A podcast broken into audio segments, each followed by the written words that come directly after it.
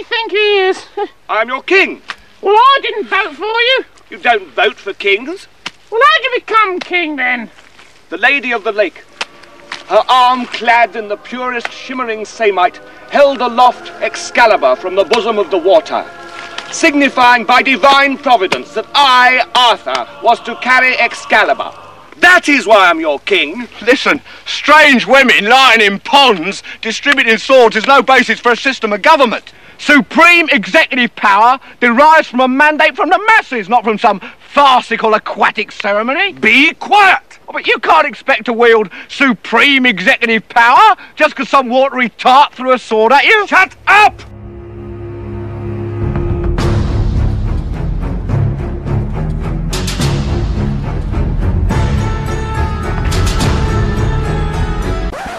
It's only a model. Welcome to Welcome to Storybrooke. I'm Max, And I'm Tina. and we have started season five. This is season five, episode one, The Dark Swan, Ooh, which means that we are on book seven, chapter one. because we hate ourselves. That's how we do things here at Welcome to Storybrooke. All right, are you ready for a season that is not as good as it should be? I mean, you must be because you're doing a podcast about Once Upon a Time. There are highlights in this half of the season. Uh huh. I f- okay. Every time I say stuff like this, it comes back to bite me in the ass. I feel like I'm going to be positive about this half of the season because it is not the second half of this season, which is some of the worst television I think I've ever seen. the Hell season. The Hell season. At the least, aptly named Hell season. At least we have sexy Merlin to take us through these dark and trying times. Mm, we do have sexy Merlin. Okay, let's get into it. So in Minneapolis in 1989, Yeah, we start with a flashback, and we're in a theater that's showing Sword in the Stone. although apparently not the full movie, apparently just different parts of this movie. just the relevant parts of the movie. But the most important thing is Once Upon a Time wants you to remember that there is a Disney movie about King Arthur. So it's totally cool and it totally makes sense if King Arthur happens to show up. Can we talk about how really weird Sword in the Stone is? We can. I have an affection for Sword in the Stone. I know it's a lesser Disney movie. It doesn't have great story structure Yeah, you know why? It doesn't have great story structure? because it's basically three vignettes stuck together. Yeah, three vignettes taken out of the Once and Future King. Like, you're gonna adapt the Arthurian legend and you pick this really complicated story that's about fascism.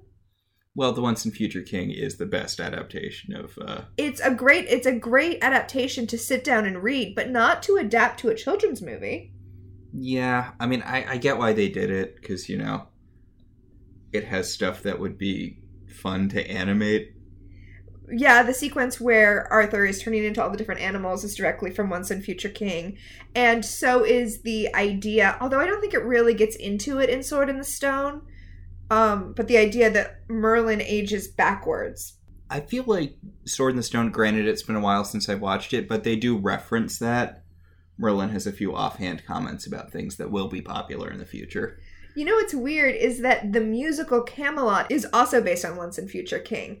It's odd that that's the thing that people decided was going to be the definitive touch point for Arthurian legends in modern adaptations. Anyway, young Emma is at this theater watching Sword in the Stone. She's snuck in, I guess, or I mean, presumably because this is a this is child Emma who has no money, and this is like child child Emma. This isn't sixteen year old child Emma. This is like eight year old child Emma. yeah, very young. But she uh, steals a Lost reference from a woman's pocket. Yeah, she steals an Apollo bar from out of her pocket. A giant Apollo bar. How did this woman not feel that? Well, I don't know. She's really into the movie. I know that. No one has ever been that into Disney's Sword in the Stone. Oh, burn. Okay, one more thing. This is actually my favorite thing about Sword in the Stone. It might be apocryphal, but I like it a lot. What's that? Apparently, the kid who voices Arthur is actually voiced by three different boys. It was the director's sons, and he had he initially had his oldest son doing it, but then he hit puberty, so he just kept going down the line until the movie was finished. And you can kind of tell when you're watching the movie that these are three different boys who don't sound anything alike. Huh. Okay, that's really interesting. I'm gonna have to. Rewatch. We're gonna have. You know, we say this whenever we get to a season. We're like, oh, we should rewatch 101 Dalmatians.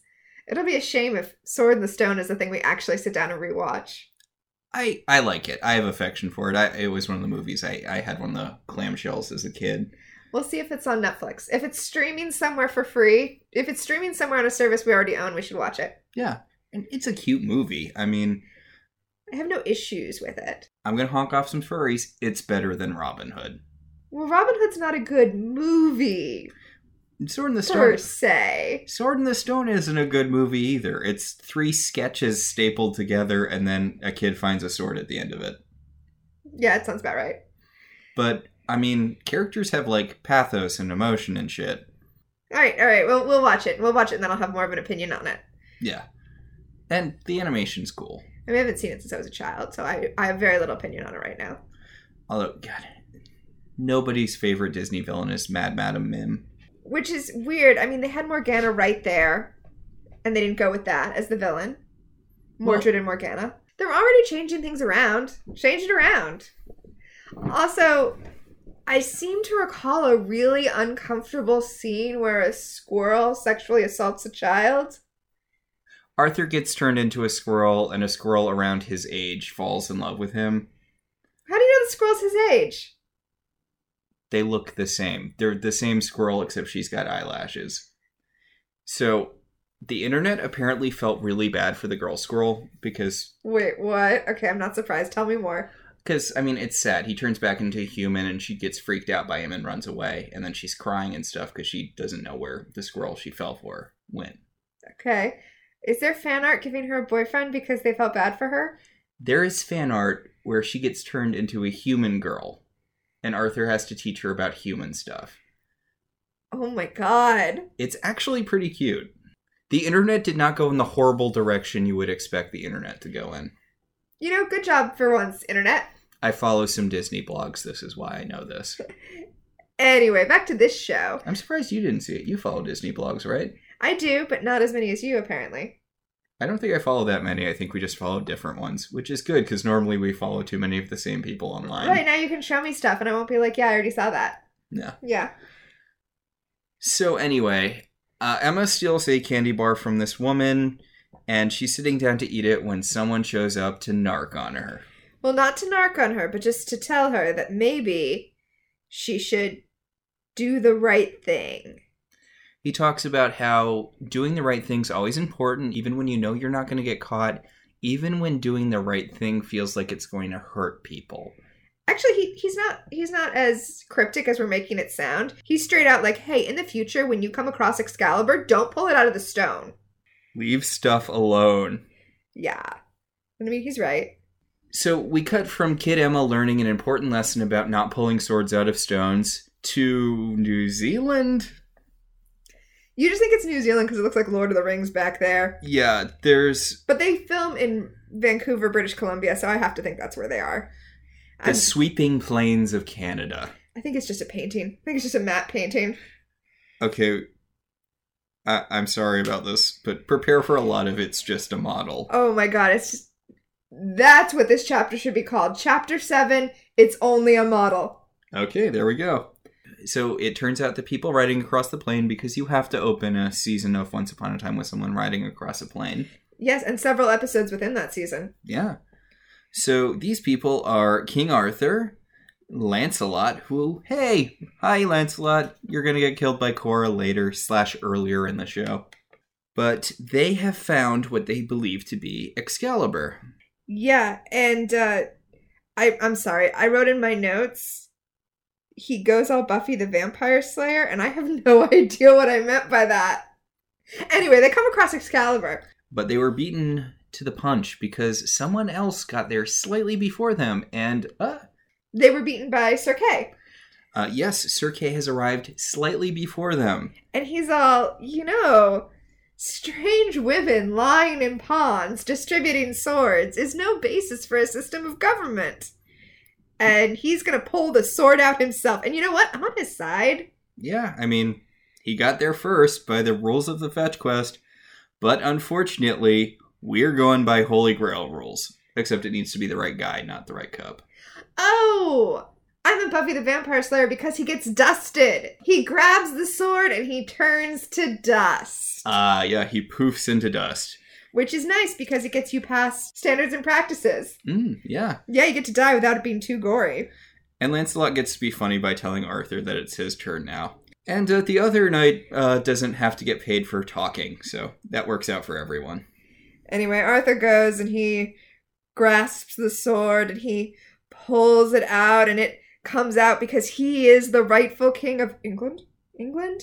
Okay, wait. He's the Can king. I pause right here to talk about how awkward this is? yes, yes, you can. Because Wyatt Halliwell is the proper king of England, as we all know from Charmed. Well, I mean, that's true. But also, we've had stories set in a place and time. We talked about Peter Pan. We talked about Robin Hood. We talked about Mulan. We talked about Mulan a lot. But is there a single story that is more set in England than the King Arthur legend? Nope. It's like the quintessential British story. There it's it's such a fundamental origin myth for a country. You can't pull it out. You cannot remove it from England.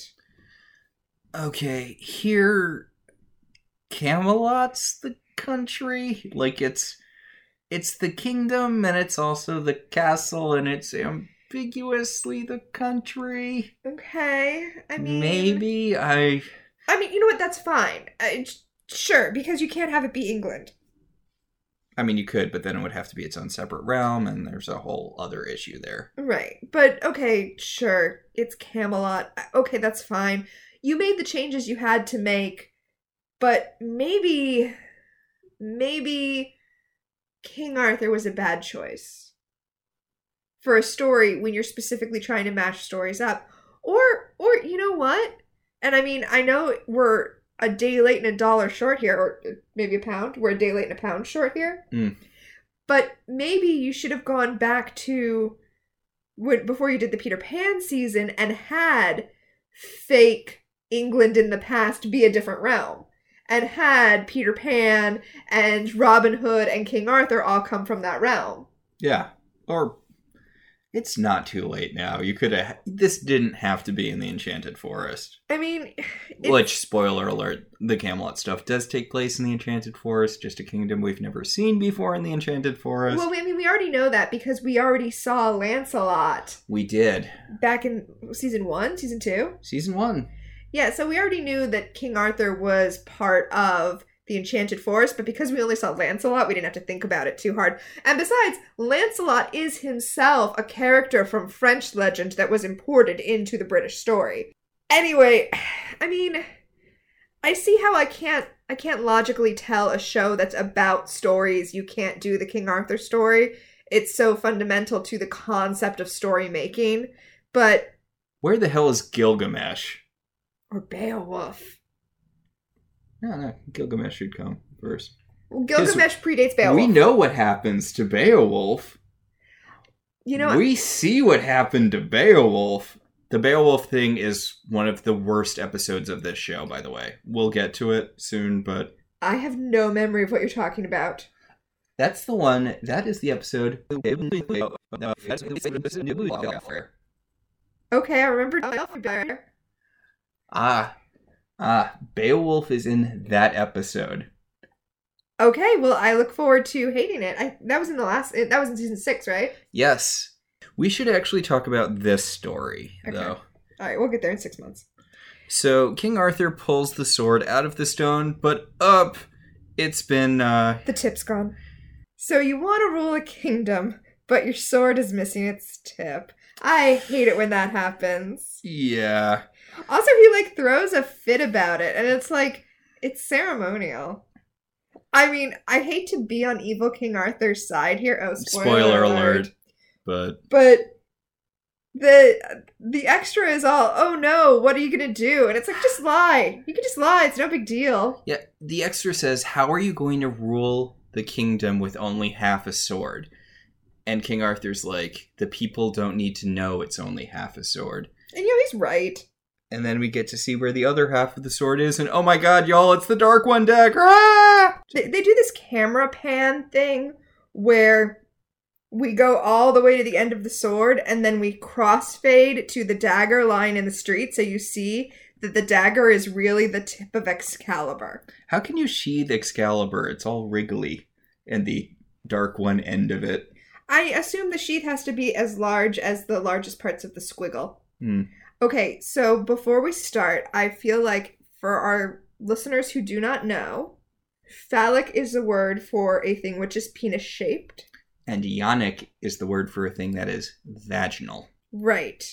So Excalibur and I don't know, just to pull something at random, the Holy Grail. respectively phallic and yonic. These are things that you are going to need to know as we enter this season, no pun intended. Uh, Let's go. so we see the Dark One dagger, which is the tip of Excalibur, so now you know that. And it also has Emma's name on it because Emma got Dark One up and then poofed into the sky at the end of last season. Yeah, last week the Dark One symbiote took over Emma and no one knows where she is now. She's at like Dark One training camp. And Regina's like, Emma's the Dark One now. And Mary Margaret, because she has to be a contrarian at all times, is like, no, she's still good. And then the men man fight at each other, Hook and Robin. Yeah. Although I do have to say, Regina's heart breaking at what has happened to Emma and being afraid for her is filling me with all of the feels. Like, oh, they love each other so much. Max, they love each other so much. So Hook picks up the dagger and he's like, okay, so she's the Dark One. We need to talk to her. And he holds it in that kind of awkward way everyone holds the Dark One dagger so the audience can read the name on it. So that you know that you're using it to command the Dark One. It's like You can't just hold it all willy nilly and. it's like speaking ex cathedra, right? Everything that the Pope says is not divinely inspired, only when he is specifically speaking ex cathedra, right? So if you said to Emma, Get me a glass of water, and you weren't holding the dagger in that manner, then you're not commanding her. You're just asking in a very rude way. Well, I mean, he listened to Anna of Arendelle when he when she was just kind of pointing it at him. I mean, I guess she was still holding it out. Yeah, she was still displaying it in a way, you know. She's like, yeah, holding it. You, uh, this this awkward hand thing we're doing to demonstrate how she was holding the dagger is definitely going to translate to the podcast. So Regina's like, Hook, I thought you weren't a complete and total dumbass. The dagger only works on the Dark One if she's in the same world as the dagger. Clearly, turning into the Dark One brought her back to the Enchanted Forest. You fuckwit. Now, in all fairness to Hook, it took like three seconds to try. And wouldn't you feel like an idiot if you didn't try and it would have been the answer all along? Yeah, I mean, it, it really. I mean, Regina's being kind of harsh, but also, yeah, that does seem like kind of a leap, and it's good to try all things, so. I mean, this was really just an excuse for her to call him Guyliner again. So we go back to the Dark One Black Well thing we The Well of Dark Ones. which we last saw when uh, Neal used dark magic to revive Rumpelstiltskin back in Oh. season three. Yeah, I forgot that we had already seen this. It's so important in this season. I forgot that it had actually been introduced beforehand. Yeah, Okay, so Emma does not get the crocodile skin. can we talk about her outfit though? She's wearing this kind of shredded white robe thing, gray robe thing. She, yeah, she's wearing a hooded robe that really looks like the kind of hooded robe that Rumpelstiltskin would have worn before he became the Dark One. Hmm. It it's weird. It's like basically I don't know who made the fashion choices for the Dark One. Like what elemental force decided that this is how she should be dressed for her Dark One training camp? Ooh, wait, never mind. I just answered my own question. She did. Emma's the one who decided that that's what a Dark One in training looks like. Because, of course, she has, like, infinite cosmic powers now. Hmm. And also, Rumple appears beside her, but we know this is all in her head. This is sort of a first situation, the first, the character from Buffy. Okay, I was going more with, like, Head 6 from Battlestar Galactica. Or an avatar thing because as the dark one she can talk to all previous dark ones or a representation thereof of all previous dark ones Or like Chip Scorpius from Farscape. or like the- Something you haven't gotten to yet. I can't wait to show you that. or even ambiguously like the venom symbiote Does a can a Venom symbiote t- person talk to the previous symbiotes? Uh no but they do absorb the personalities uh, bits of the personalities of the people who were in them previously Oh, interesting. Anyway, Rumple is there to teach her how to be the Dark One.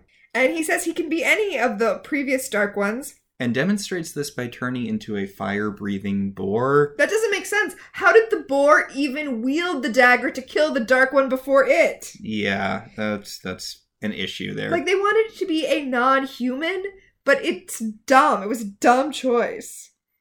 So the you know what? Let's just call this the dark one.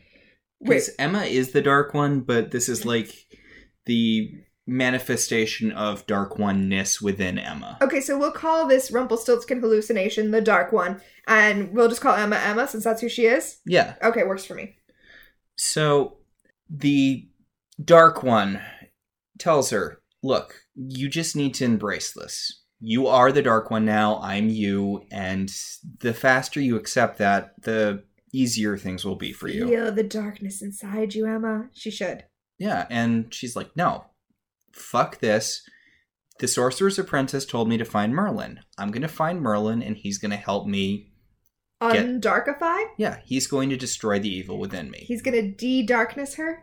Because the Sorcerer's Apprentice did tell her at the end of the last series that Merlin was capable of destroying the darkness, even though, If he had been, he would have done it the first time and not just bound it into the dagger. yeah, but whatever. So, back in Storybrooke, the Sorcerer's Apprentice is apparently not quite dead. Yeah, he's got, well, yeah, because he still has more exposition to vomit out now. But he's too weak to do that thing where he instantly creates portals to the other world. But he can create the but he can summon the wand that creates the portals, which by the way is totally movie Hermione's wand. Hmm. It's got the ivy wrapped around it the way that movie Hermione's wand does. And I mean just like super nerd moment here. It absolutely looks like movie Hermione's wand, but is just far enough away from it that it's not a reused prop. It's not the same it's not being pulled from like Warner Brothers prop house. Well, it couldn't be because this is ABC and Harry Potter's the one thing Disney does not own. Okay, that's accurate, but I feel like the people who do props and stuff are not necessarily affiliated with a single studio and that props can get reused across different franchises. I'm not 100% sure that's true, but I feel like it's what I see on shows, but you know, correct me if I'm wrong. I mean, we did see the Slayer axe being used in what was definitely, you know, being used in the background of this show, even though this show definitely. I don't know about Buffy. I don't know who owned it. Hmm. Anyway, doesn't matter. Point is, it's weird that the wand looks like Hermione's wand, but is not the same prop. Like, someone went to the effort to make a wand that looked like her wand. Maybe someone just subconsciously ripped it off. Maybe. Anyway, the Sorcerer's Apprentice is like, I'm just strong enough to give you exposition in this wand, but not strong enough to summon a portal that'll just take you there, which is something I've been capable of doing all the time, but whatever. You need to go find Emma, find Merlin, and she's in your world. She's in the Enchanted Forest. He says that the wand has to be wielded by both the darkness and the light. And I can't believe that the editor had the nerve to cut to David and Mary Margaret when he said the light. Boo. And yet they did. Also, Blue's there. Is Blue the darkness and the light, or is she just the darkness? Honest to God, Blue should be able to wield that thing. Well, anyway, Regina picks it up and she cannot wield it because She has gone too far down the path of goodness, which also explains why she's a lot weaker now than she was in the earlier seasons because again, dark magic is based on negative emotions and she's matured a whole bunch. So she's weaker because she had character development. what kind of lesson is this show teaching? Seriously. Anyway, everyone else is like, we need to get your sister to do it, which.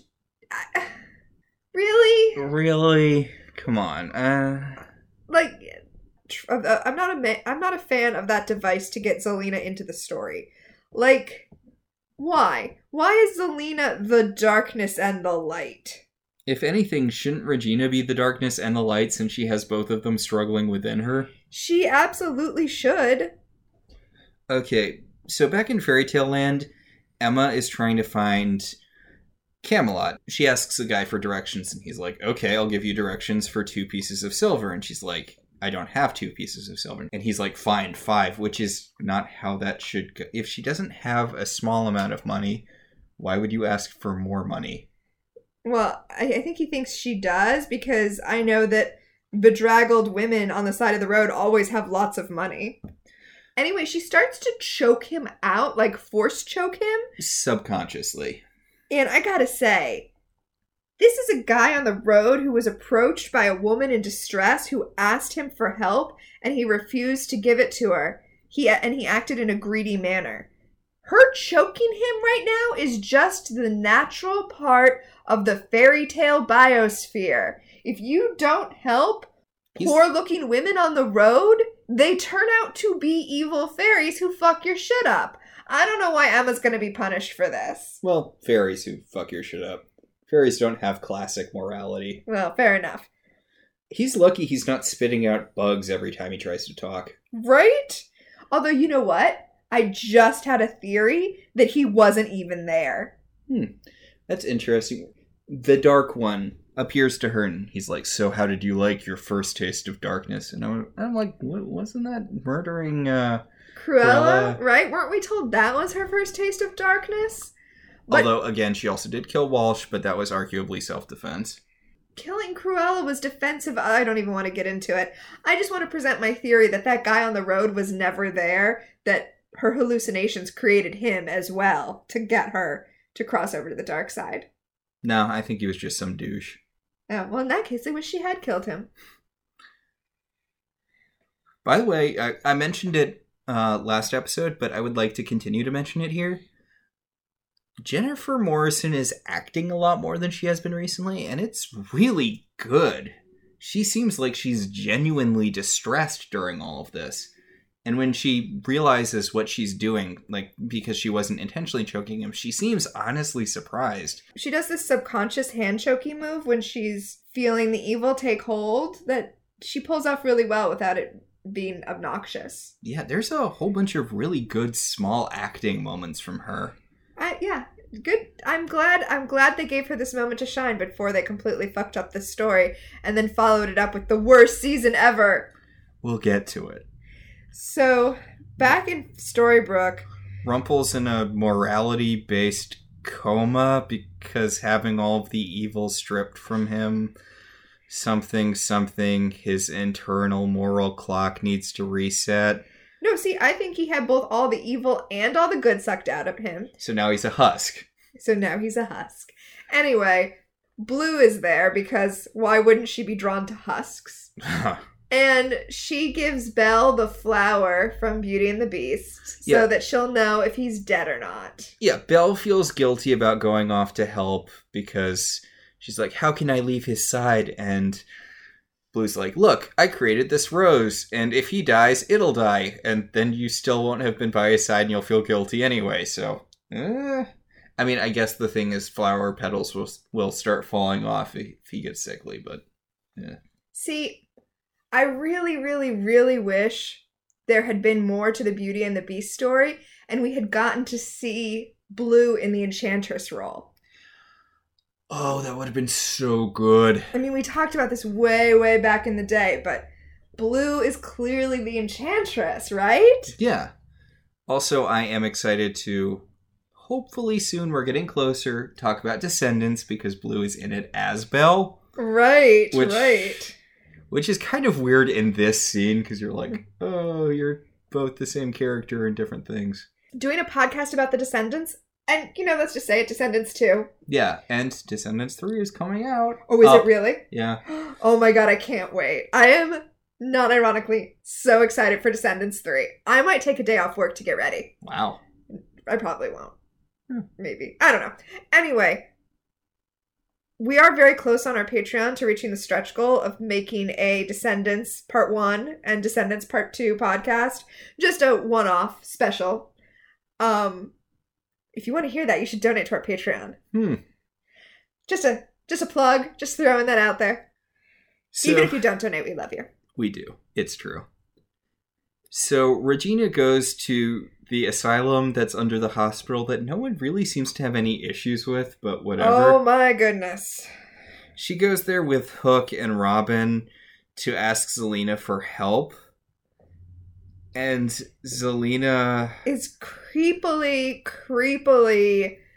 Zelena is making creepy come ons to Robin since she's pregnant with his kid, and it's like, that is so not okay. This is a rape storyline. I mean, I know it's cliche at this point to say it, but flip the genders and think about how fucked up that is. Yeah, it's. It's real bad. Although there's a King Arthur precedent for this sort of thing. I mean, I know I said flip the genders and think about how fucked up it is, but I mean, that happened to Ms. Marvel.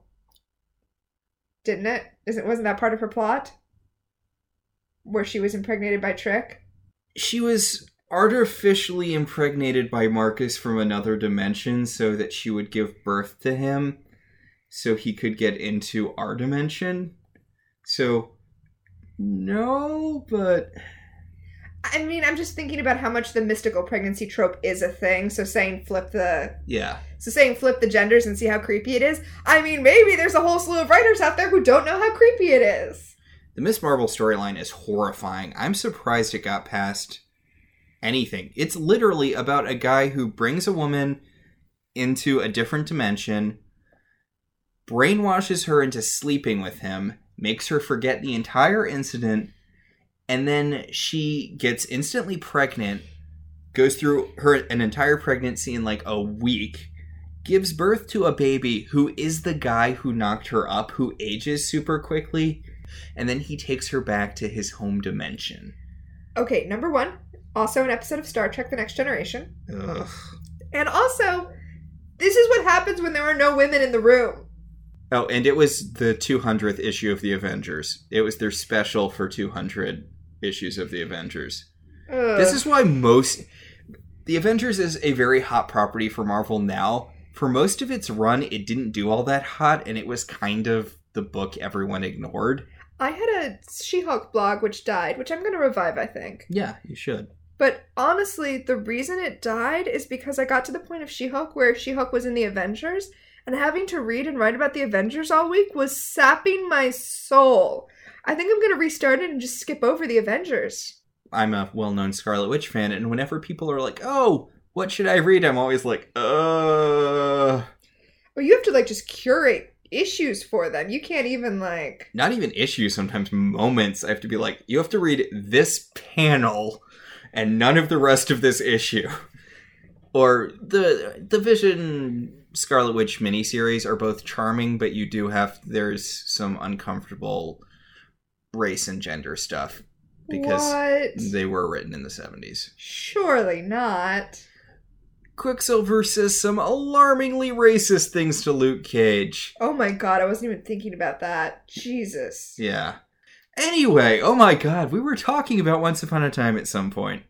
So, back in Fairy Tale Land, the Dark One tells Emma, so why aren't you just like, you know. Using your infinite magic powers to do whatever you want all the time.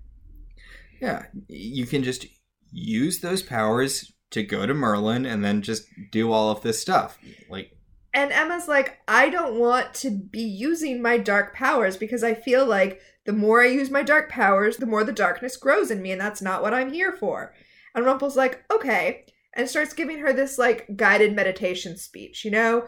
Imagine a lake with trees and beautiful sun and whatever. And next thing you know, she teleports. And she's like, You tricked me into doing teleportation! and he's like, "Congratulations on your first magical transportation," which she was doing. She there was a whole scene where she was teleporting stuff around Hook in the diner. I mean, I guess Teleporting maybe things and teleporting yourself are two entirely different skill sets. has she literally never teleported herself? She's never teleported herself until this moment. huh. So does she not have? I guess she doesn't have her savior powers anymore.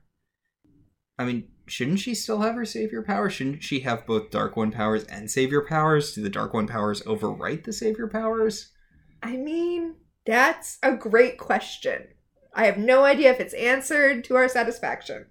So the Dark One points out, okay, if you don't want to use your powers anymore, look over there. It's a will of the wisp. We definitely needed one more thing shoved into this season. It's already Dark Emma and Camelot and now Brave as well. Yeah, spoiler alert for the Brave stuff. Not good. So he tells her the will of the wisp will lead her where she needs to go, which I feel like mythologically is not really what will of the wisps do. Don't they just guide you into the woods so you'll die? That is correct. Will of the Wisps guide you into the woods to die. But I think also, and in Brave, I think this is the case. They they're more benevolent and they take you to where you need to go. But in a kind of you didn't know that this was your next step and now here we are way, and not in a like GPS tracking way. You get what you need, but not what you want. Exactly. Back in the asylum under the hospital, Look, I don't even know how I am supposed to react to this scene with anything other than blind rage. Robin tries to appeal to Zelena by asking if she want like she he's like if you do this for us we'll be able to make it so our child will be born into a world without darkness and she's like it's not our child it's my child you were an unwilling pawn in its creation. Why does she think this gives her the high ground? This is a very infuriating scene. It's terrible. And also, in addition to the terrible rape stuff, which is what's happening, I also hate that they're going to let Zelena open the portal. Instead of just trusting Emma. Like, that really bothers me about all of this. They're willing to get in league with Zelena, and that shows how little faith they have in Emma. Ah, except Regina's not. Regina has faith in Emma, but we'll get to that. Regina hands Zelena the wand and asks how to use it, which why would Zelena know? But she's like, Right? This whole thing. Ugh, anyway. She tells them how to use the wand and that she knows she can make it work, but first they have to remove the magical inhibiting bracelet that she's got on. And Regina's like, yeah, no, we're not going to do that. Like, there are other options. We can do something else. This isn't really a time issue. Regina and Robin Hood storm out, and Hook stays behind to share significant glances with Zelena. Zelena kind of pours poison in his ear and is like, Oh, Regina's just holding a grudge. Gee, I wonder why. And basically makes Hook think that she's his only chance to save Emma. God. Hook's dumb. Hook's Hook's awful in this episode and this season. Pretty but dumb. Oh, I'm sorry. I meant pretty, dumb. So Emma's chasing after the will of the wisp, but someone else is chasing after it too. And she she throws her hand out and accidentally telekinetically flips the person over, and it's Kristen Wiig. I mean, it looks like Kristen Wiig in a wig. Seriously, the actress playing Merida looks so much like Kristen Wiig in a Party City red wig. And a Party City Brave dress. Okay, so let's talk about that. Okay, so this is Merida's fancy not being herself dress, right? Yes, except that she's an adult now, so it's presumably an entirely different dress. And also, it's where Merida's dress was ripped to allow movement. This dress is tailored to allow movement. So, presumably, as she grew into an adult and grew into her role, she stopped eschewing all feminine things and instead adapted them to her needs. Hey, do you remember how Brave was a movie about the relationship between a woman and her daughter? And, you know, that was the focal point, which was really kind of interesting and unique for a Disney movie. Yeah? Yeah, Merida's mom does not appear in this season. It's all about her relationship with her dad. honestly, Queen Elinor not being in this season is a huge betrayal. But also, I really want to talk about the costuming. Okay, go for it. This already came up in Frozen, so it it feels like we're rehashing old territory here. But seeing it again with Brave, I can't help but bring it up. When you see her in that outfit with that hair, with the arrow, it's like, oh, it's brave. In season one, we saw characters and we understood who they were before we knew who they were supposed to be. Yeah, that was part of the fun of the show was figuring out what character was who by their actions. The idea that a character would be wearing an identical dress to their movie dress is contrary to what was one of the things that made season one really good. It's shifted from an examination of what these characters mean to, oh, hey, I recognize that. And they kind of have no choice here because, as with Frozen, we're not talking about a historic folklore character like with Snow White and Cinderella. We're talking about a character that was created for a Disney property. So they want to be really sure that you see the dress, the the Disney marketing. So even if you didn't see Brave, you know that that's who this person is because you saw all those goddamn commercials. Okay, it's it's been a bit since I've seen the season, but I remember when we were watching it the first time really getting the impression that the people who wrote this season did not like Brave. I remember feeling that this season is really offensive to basically everything that happens in Brave. So yay, get ready to hear about that. So Merida pulls her bow on uh, Emma, and Emma's like, "Sorry, sorry, mistake. I've got magic I don't really want, and it keeps on coming out at weird times." This is important. She says she's been cursed with magic, and she's clearly in a bad way. So, Merida, maybe don't be so jumpy at a person who's told who just told you that she has magic she can't control. She's clearly doing her best to keep everything under control right now. So Merida's like, "Oh, you're cursed. Be thankful you're not a bear." And Emma's like, "What?" And Merida's like, it, "It's a whole thing. Don't worry about it." Except she says it in this terrible Scottish accent. I hope this isn't one of those things where the actress is actually Scottish and uh I, I refuse to believe that. I refuse to believe this is a genuine Scottish accent. Anyway, even even the dark one shows up and is like, is she serious with that accent? yes, because the dark one is us kind of, yeah. Yeah, at that moment he is. But listen, listen, once upon a time, hanging a lantern on it doesn't make it okay. Mm. So Emma's like, "Look, just go find the will of the wisp. You need it for your family cuz Merida apparently needs it for her family. Because her brothers have been kidnapped. We'll find out more about that later, but for now, They're gonna go together. They're gonna follow the will of the wisp to Merida's brothers, and then Merida's gonna hand it over, and Emma's gonna get her sloppy second will of the wisps. Hmm. So Hook finds Henry at the diner because he has realized that Henry is the one competent character in the show now. Also, Henry has a power where he can literally just change anything by writing it down. And Henry's like, "Yeah, I broke the pen so that I wouldn't be tempted to do that because that's that's.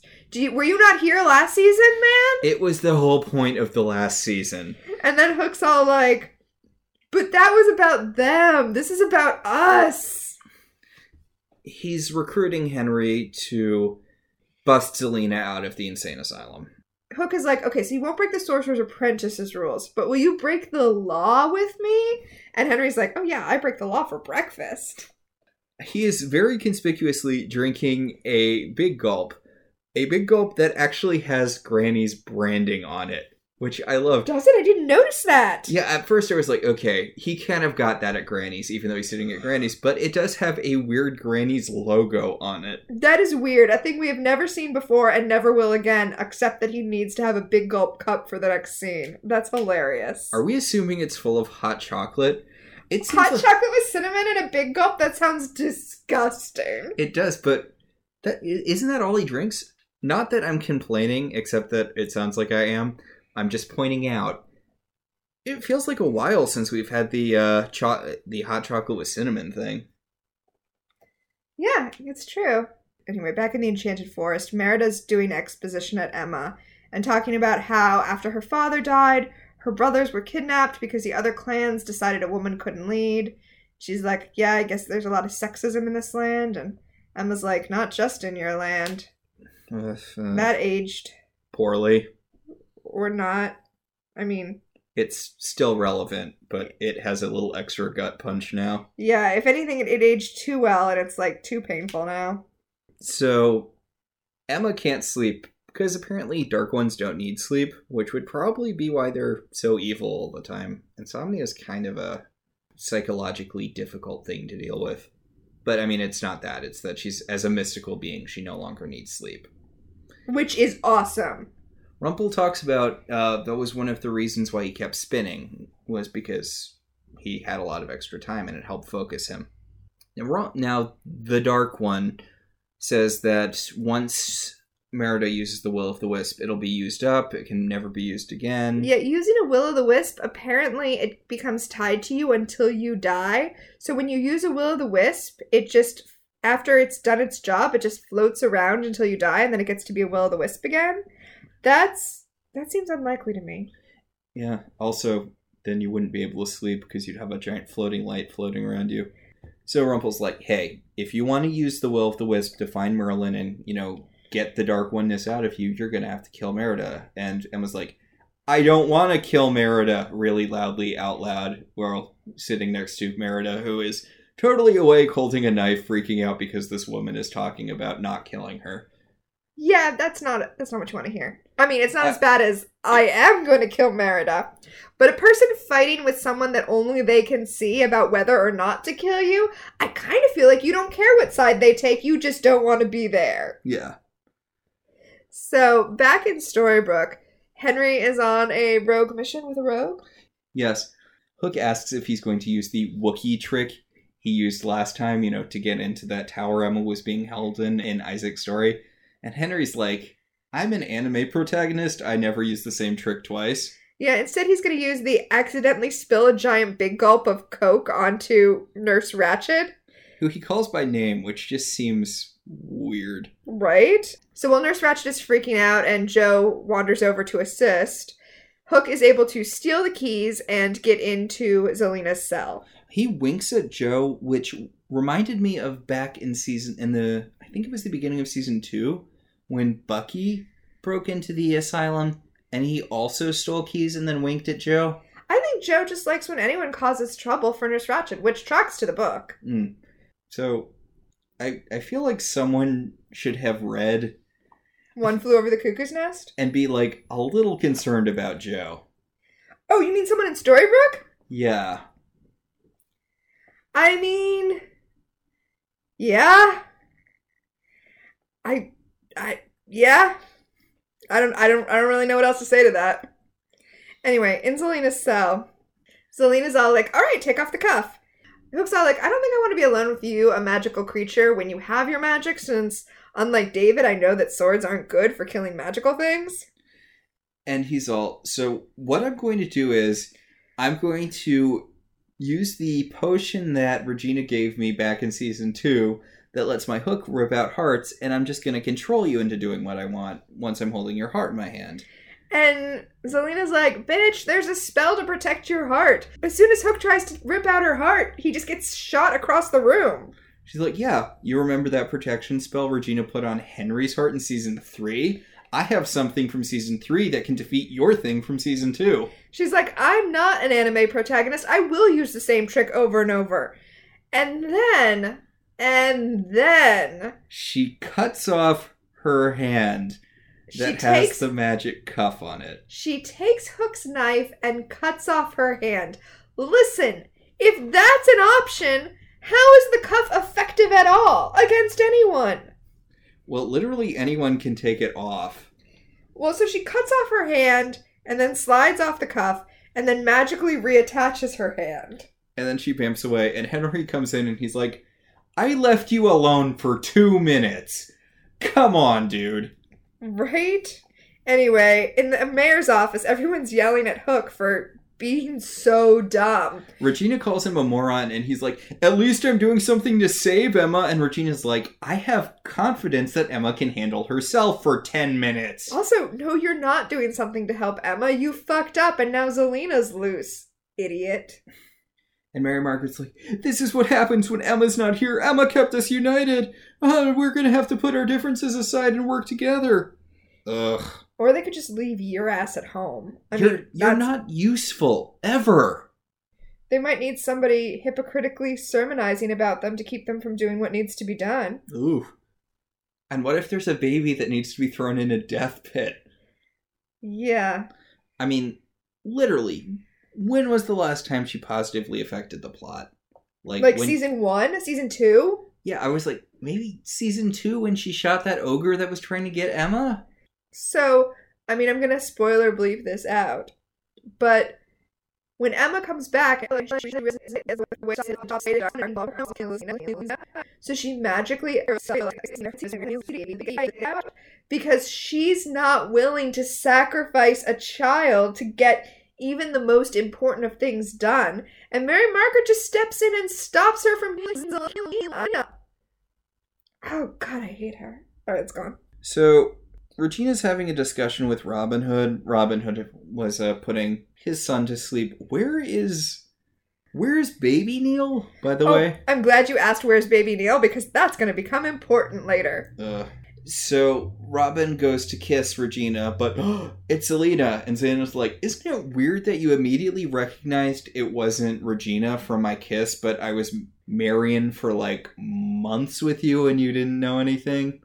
I mean, right? So in the middle of town, Regina and the gang, the Charmings, Henry, Hook, they're walking dramatically up to Zelena, who, who, has. who is magically controlling Robin with I don't know some sort of green magic. Yeah, she's just got green magic sort of surrounding him.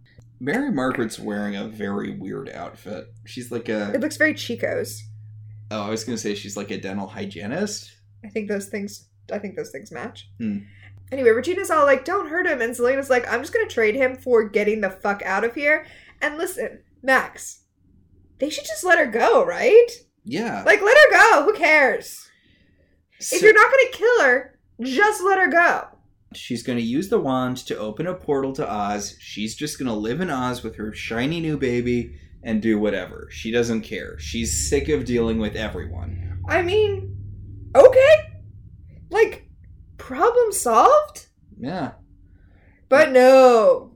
They have to, like, stop her? Regina gives her the wand. This turns out to be a trick, so Zelena will open the portal. They stop Zelena. They use the portal to get where they want to go. I, I, I guess that's logical that they were tricking her into opening the portal that then they were going to take control of. But also, you lost your opportunity to get rid of Zelena. I do love this because Regina does something basically no one does in this show. See, Zelena creates the portal, and while she's distracted doing that, Regina just walks up behind her and puts the magic containing cuff on her. Right, there's usually kind of an idea in these shows that if the action takes a long time to like gear up, or people need to have a romantic conversation before they do the thing, like everything's paused and the bad guys don't attack you while you're doing that. No I- one attacks Sailor Moon when she's transforming. And Regina's like, yeah, no, I'm just gonna snap this cuff on her wrist and now we're done. Yeah. Yeah. She's distracted doing something else. I'm just going to walk up and do this.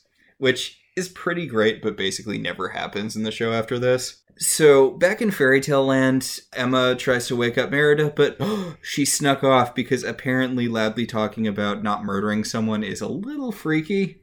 I mean, right? Yeah. And the Dark One shows up and is all like, ooh, she's looking out for number one. You should be doing the same. You should kill her and take that will o' the wisp. Emma, by the way, washed her hair at some point. It was very stringy when she first popped out of the Dark One ooze, but now it's so nicer. I think maybe that's where she was, like down at a river taking a bath or something. So Emma agrees that she does need to deal with this, so she bamps in she uses her dark one powers to bamp over to the ring of stones, but oh it's too late, Merida used it to get her answer. Yeah, so she released the will o' the wisp and Emma comes up and now they're going to have a discussion like where Merida has her arrow notched and Emma's pacing around her kind of threateningly and I mean the will o' the wisp has taken off. It's too late for Merida now. Eh, whatever. I mean, I guess in this show it stops and waits for her to catch up, but that's not the way will o' the wisps work. So Merida's like, I'll shoot you with arrows, I don't care. You're a witch and that's cool, I guess, because murdering witches is cool. There's Right, And she implies that she knows about how bad witches are from her past with witches, but the witch in Brave isn't evil. yeah, she wanted to be left alone. Like she, she gave her a spell to do exactly what she wanted to do and warned her about the consequences and then she dealt with the consequences. And also she did the witch thing where she gave her what she needed not what she wanted so she healed her relationship with her mother I like the idea that the Witch in Brave literally only knows one magic spell, and that's turning things into bears. and so that's her solution for everything Yeah, she's just like, okay, I can do whatever as long as it involves turning someone into a bear. i love how much that entire scene was just a rip off of miyazaki's style it was like the whole movie just took a field trip into a miyazaki movie But anyway, back in Storybrooke, the tornado is coming because that's how this works now. yeah, because of the kind of portals Elena opened, it it's going to be a tornado. And so everyone's inside Granny's, and Granny's diner is going to be the thing they use to travel. And Baby Neal is there, and Roland. They've all just decided that it this is a thing that you can take kids on, like it's the Enterprise D or something. Hmm. And then, and then the dwarfs show up and they're like, we don't want to be left behind anymore. And Regina's all like, you must be this tall to ride this ride. And it's like, Mary Margaret has a fucking baby. She literally says outdwarfs, adults only. Clearly not. Roland and Neal are both there. Yeah, and Grumpy's like, no, we don't ever get to do anything on this show. And then he like reminds Snow White that he's part of her story. He's like, we just want to be with you and go on adventures. Remember? Remember in season one when we used to go on adventures together because you were Snow White and not whatever this terrible Mary Margaret thing is? Like, we get to, we know how to do stuff. We can do things. Anyway, you, you so think Doc would be a little grumpier because of how she murdered him in the other world? it's impossible for Doc to be grumpy. No, no, no. I didn't mean that as like a pun or a play on words. I literally meant that dwarves can only embody the the element that they are named for. That's depressing. Yeah. Especially because Sneezy's element is sneezing. Poor Sneezy. Anyway, the tornado comes and sucks up the diner, and we see David and Mary Margaret protecting little baby Neal's neck, like, like you're not in a diner hurtling through the sky. Yeah. I'm I'm just gonna say this, not good parents. Anyway, back in the Enchanted Forest, Merida and Emma are still facing off. And Rumple's like, dude, just kill her. It would be so easy. And I was like, I'm not gonna kill her. And Merida's like, yeah, because I'm gonna kill you first. And she shoots an arrow at her. Which you may recall, historically, is not very effective. Yeah, I, I think we may have mentioned it once or twice on this podcast, but for some reason, pointy objects not super effective against magic. So Merida keeps on shooting arrows at her, and Emma keeps on catching them and throwing them to the ground. And she's like, I need to find Merlin, otherwise darkness will consume me and I'll start killing people. And Merida's like, I don't believe you, I'm shooting more arrows. And Emma's like, Really? Do you not see every time you shoot them, I catch them? It's. Seriously, stop poking the fucking bear. Oh. Uh, Yeah. that, that was not intentional, but Anyway, Emma then uses her power to, like, drag Merida to her, rips out her heart, and is like, oh, good, now I'm just gonna crush your heart. And then everyone conveniently runs up because I guess the house landed right near her. I, I Yeah, guess they- they, they they used- were used. They used Emma's blanket as a homing thing, so they would have landed right next to Emma. So Regina's trying to talk Emma out of it. She's like, "You don't need to kill this girl. Look at her. She clearly doesn't have a good life as it is. Life is punishing her enough. You can just put her heart back." And then Mary Margaret takes out the Dark One dagger, and she's like, "Hey, look, we don't have to talk her out of it. I can just tell her not to kill this girl." Yeah, and then Hook's like, um, no, that's not how we. That's that's not how we handle problems in this family. We don't handle problems in this family with mind control. That reminds me of back in season two when Mary Margaret was all, hey, now that I have Cora's heart, I can just force her to be good. Yeah, Mary Margaret sure does go to that mind control well fast, doesn't she? What a bitch. Anyway, Hook's like, um, how about if I just stop you with love instead? How about if I'm just all like, hey, I love you, don't be like this? Yeah, they have one of those, don't let the darkness consume you. I have to let the darkness consume me. Xander talking to Dark Willow. Scott talking to Dark Phoenix, one of those. And listen, as much as I'm on Emma's side here, I have to say, from Merida's point of view, she must be like, oh my god, just use the fucking mind control dagger so she doesn't kill me. Eh, screw Merida. Mer- Merida in this show is Merida should have stayed in her own movie. her subplot is basically pointless. Her subplot is basically undoing everything that Brave did. I- yeah, but Emma shoves Merida's heart back into her, and she's fine. The Dark One hallucination disappears, and she hugs Hook. Yeah, so the Will o' the Wisp is still there. So I guess it didn't take off like it does and should. So now we can say goodbye to Merida and never see her again and not have to deal with this goddamn plot. Yeah, and Merida's That would be nice, wouldn't it? She thanks Emma for reminding her that she's got darkness in her too, that she was going to kill the people who kidnapped her brothers, but now she's gonna talk to them and then she'll re merge her country with the clans and Well, to quote from an episode of Farscape that you haven't seen yet Goodbye, friends. Thank you for teaching me to love killing again. so Merida goes running off to go be in a series of not very good subplots. And then Hook brings up that her skin hasn't gone all scaly. And she's like, well, yeah, that's because I'm a beautiful actress and uh, it's how TV works. And Mary Margaret hands her the dagger by doing that thing you do when you're about to command the Dark One. Which is bad because it's dumb, because it's a misleading way to hold it, but also you're offering her a dagger by the point. I mean, Mary Margaret, this is your child. You're a terrible parent. Here, take these scissors, pointy end first. Anyway, Emma does say that she needs somebody to keep tabs on her because, you know, the power might get out of control. Yeah, she's like, if I wield this dagger, I will have the full powers of the Dark One, and there'll be nothing to hold me in check. I need someone I can trust with my soul. So she gives it to her girlfriend. She gives it to Regina, which is honestly the most intimate thing you could do. And unlike Rumple, when he gave the fake dagger to Belle, she's legitimately giving Regina the dagger. She's Hmm. like, I need you to keep me in check, and if worst comes to worst, I need you to do what no one else here will. Which is really underestimating how much David likes stabbing people, but. right. So they take Emma to Granny's diner, which apparently has working electricity because there's a generator in it, and That makes sense. Generators are gas powered, so they don't have to be connected to anything in the ground. They're gonna run out of gas though. Anyway, King Arthur and his Knights of the Round Table come riding up on horses.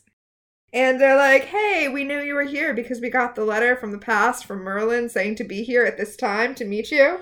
yeah. And Merlin's not here. He was turned into a tree. They- but they, don't say that. That is where he is. yes, Merlin is a tree in Camelot, and we're gonna be dealing with that for a while later. But in the meantime, David has just spotted a man with eyeliner and a beard. So he'll be going into the woods with him. Yeah, Anyway, he tells Emma that her arrival was prophesied, and it's like, God damn it! Even becoming the Dark One doesn't let her stop being the savior. so they arrive at Camelot. It's only a model. Hmm, hmm, hmm, hmm. Get ready for a lot more of that. And everyone looks really impressed, although this is pretty subpar by terms of, you know, It's fine. it's fine. Mary Margaret's carrying Neal, which. But, I mean, I guess they couldn't just leave him behind at the diner, but th- you know what? This is just emphasizing why they shouldn't have brought children along. Baby Neal. Yeah, baby Neal. There is no grown up Neal. Grown up Neal is dead. We zoom out to see the model Yes. that is Camelot, and then we cut to six weeks later. Six weeks later in Storybrooke, we see two of the dwarves. Who apparently stayed behind. Yeah, not two of the dwarves who went on the mission, but two other dwarves. I have to say though, the dwarf who's driving is wearing Emma's knit cap and Emma's red jacket. I think he thinks that's the sheriff's uniform. It's like when Leela stopped being captain of the Planet Express ship and the professor made her give her jacket to Bender, even though Even though it was her jacket. it was her jacket she just had. So the dwarf who is now sheriff is like, Why would you say it's been really quiet for six weeks? Do you not know how this sort of thing works? And then Granny's has bamfed back to Storybrooke, and everyone in it is wearing fancy medieval clothes. Yes, including, please note, Regina is wearing a fancy red medieval dress that's the same dress that Emma wore when she traveled back in time a couple of seasons ago. Yeah. Yeah, Regina and her hair is all down and long. Oh my long god, it looks so- so good.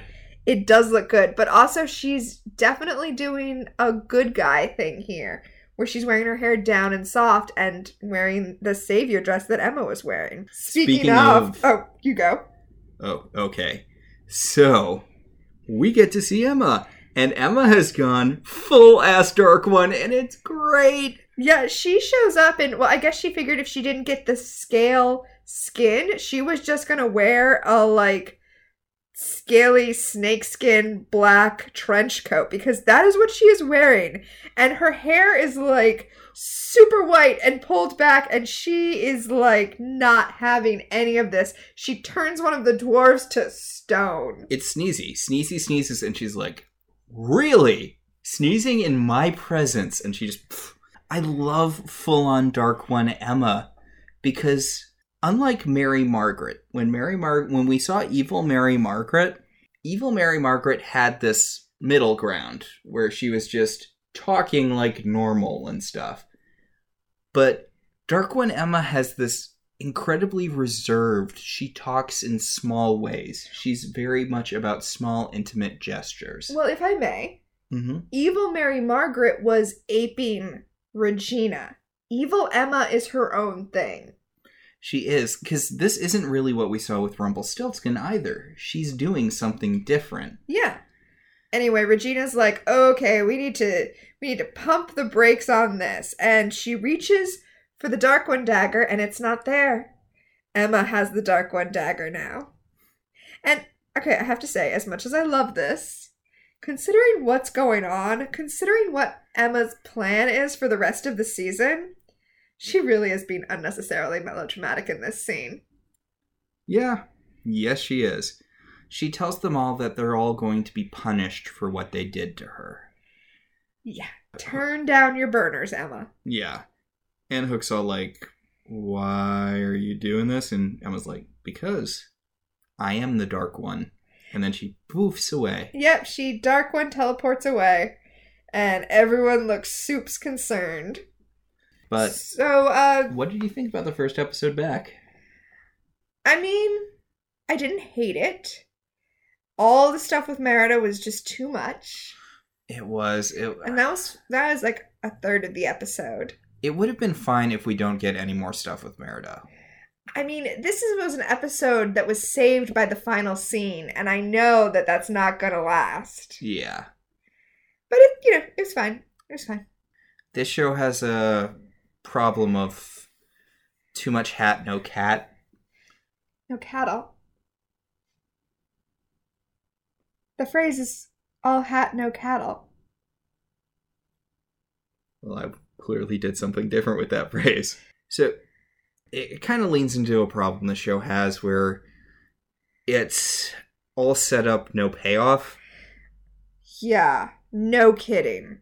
And they're so good at setup. And that's why those last episodes suck you in because the season finales are inevitably setting up the next season. And you're like, oh, I know that this stuff was weak, but look at what's coming next. And it's like, haha. Yeah, I feel kind of bad because this is not a great opener, and usually Once Upon a Time has great season openers and great season closers, and the middle is kind of of varying quality, but I don't think we're going to get another great opener until season six. wow. if I remember correctly. Because this one is, uh, I remember practically giving up on the Hell season. Oh, yeah, no, at the end of the Hell season, we were like, no, we can't do this anymore. Like, But then I remember we really, really enjoyed season six for a while. a while. But, you know, we've got six months before we get there. Yeah. No point stressing about it now. So, Fashion Corner. Let's talk about fashion. I'm so excited that Regina's wearing Emma's dress. It looks great on her. Winfrey looks so good in red. And it's sort of a different, lighter kind of red than she normally gets. Like, she usually gets like a blood red, and this is like a true red. yeah, you know what? I'm going to say brighter instead of lighter. Yeah. Because lighter makes it sound pinkish. But no, this is like like you said, true red. Yes. Um, I loved Emma's final dark one outfit because how could you not? It's so good. It's like black snakeskin leather. Who doesn't love that? And Mary Margaret was dressed like a dental hygienist, so that was a thing. Yeah. So I guess that's it. So our show is partially listener supported. If you would like to be one of those supporters, you can click on our Patreon link on our website over at ilovetelevisionzines.com. You can also get past episodes while you're there. We'd like to thank our current $5 and above patrons Beryl, Patricia, Cassidy, Alec, Alex, Alicia, and Ryan. If you'd like to support us in other ways, you could always rate or review us on iTunes. It helps other people find the show. If you want to talk about this episode, you could go over to our Facebook page, facebook.com slash I Love Television Zines. We can also be contacted at I Love TV Zines on Twitter or at I Love Television Zines at gmail.com. So until next week, I'm Tina. And I'm Max. And this has been Welcome to Storybrooke. Don't you wanna be evil like me? Don't you wanna be mean? Don't you wanna make mischief your daily routine? Well, you can spend your life.